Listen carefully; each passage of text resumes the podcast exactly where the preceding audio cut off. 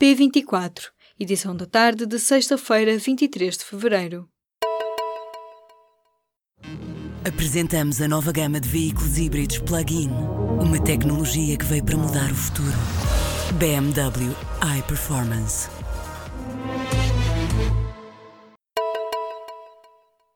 Na mais recente avaliação do FMI a Portugal, o Fundo Monetário Internacional passou a considerar baixo o risco de reversão de reformas ou de uma nova crise bancária.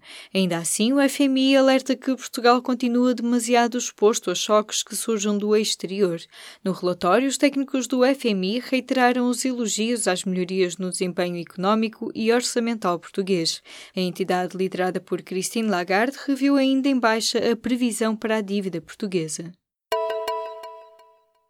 A Polícia Judiciária de Setúbal está nesta sexta-feira a realizar buscas em três instituições de solidariedade social. Uma das entidades alvo de buscas é a IPSS O Sonho, confirmou ao público fonte da Polícia Judiciária. Em causa estão suspeitas de peculato, fraude na obtenção de subsídio e falsificação de documentos. A operação começou na manhã desta sexta-feira.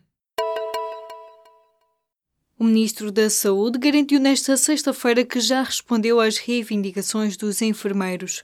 Estes profissionais de saúde anunciaram na quinta-feira dois dias de greve, a 22 e 23 de março. Após ter sido ouvido em plenário na Assembleia da República, o Ministro Adalberto Campos Fernandes garantiu que o pagamento do suplemento de 150 euros aos especialistas vai avançar com retroativos a janeiro. Os enfermeiros reclamam ainda o início da negociação da carreira.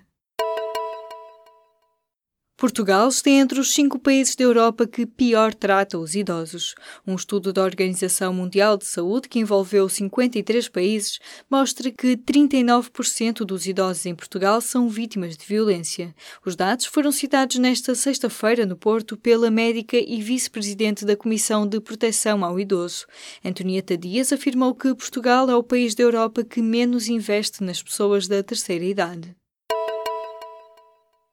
Donald Trump vai anunciar nesta sexta-feira que os Estados Unidos vão lançar o maior pacote de sanções de sempre contra a Coreia do Norte. A medida terá como alvo mais de 50 embarcações norte-coreanas, empresas marítimas e empresas comerciais que terão ajudado Pyongyang a evitar as anteriores sanções e a financiar o programa nuclear.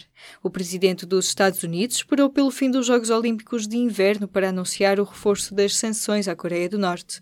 O discurso será proferido na Conferência de Ação Política Conservadora, mas o rascunho foi divulgado por diversos órgãos de comunicação social norte-americanos. A nova embaixada dos Estados Unidos em Israel vai abrir em Jerusalém já no dia 14 de maio, avançou uma fonte oficial norte-americana à agência Reuters. A confirmar-se, a abertura terá lugar mais cedo do que o previsto. O vice-presidente dos Estados Unidos, Mike Pence, disse no mês passado no Parlamento israelita que a mudança de embaixada de Tel Aviv para Jerusalém ficaria concluída apenas no final de 2019. O próximo 14 de maio marca o 70 aniversário da fundação dos Estado de Israel. A Direção-Geral da Saúde recomendou nesta sexta-feira aos portugueses que se vacinem contra o sarampo. É na primavera e no verão o período em que os movimentos internacionais de cidadãos são mais intensos e o risco de contrair a doença é maior. Em comunicado, a DGS relembra que no ano passado verificaram-se dois surtos de sarampo em Portugal, com registro de 27 casos confirmados e uma morte. Os surtos surgiram a partir de dois casos com origem noutros países. Há milhares de árvores em risco de serem abatidas no país desnecessariamente. Uma divulgação simplista da lei sobre a limpeza dos terrenos, acrescida da ameaça de multas, está a levar a que se abatam até árvores de fruto. Os especialistas dizem que as ameaças e a falta de informação podem ter um impacto na floresta pior do que os incêndios. O biólogo Nuno Oliveira, que criou o Parque Biológico de Gaia, afirma que esta lei foi feita só a pensar nos pinheiros e eucaliptos, sem cuidado em proteger proteger outras espécies para as quais não faz sentido.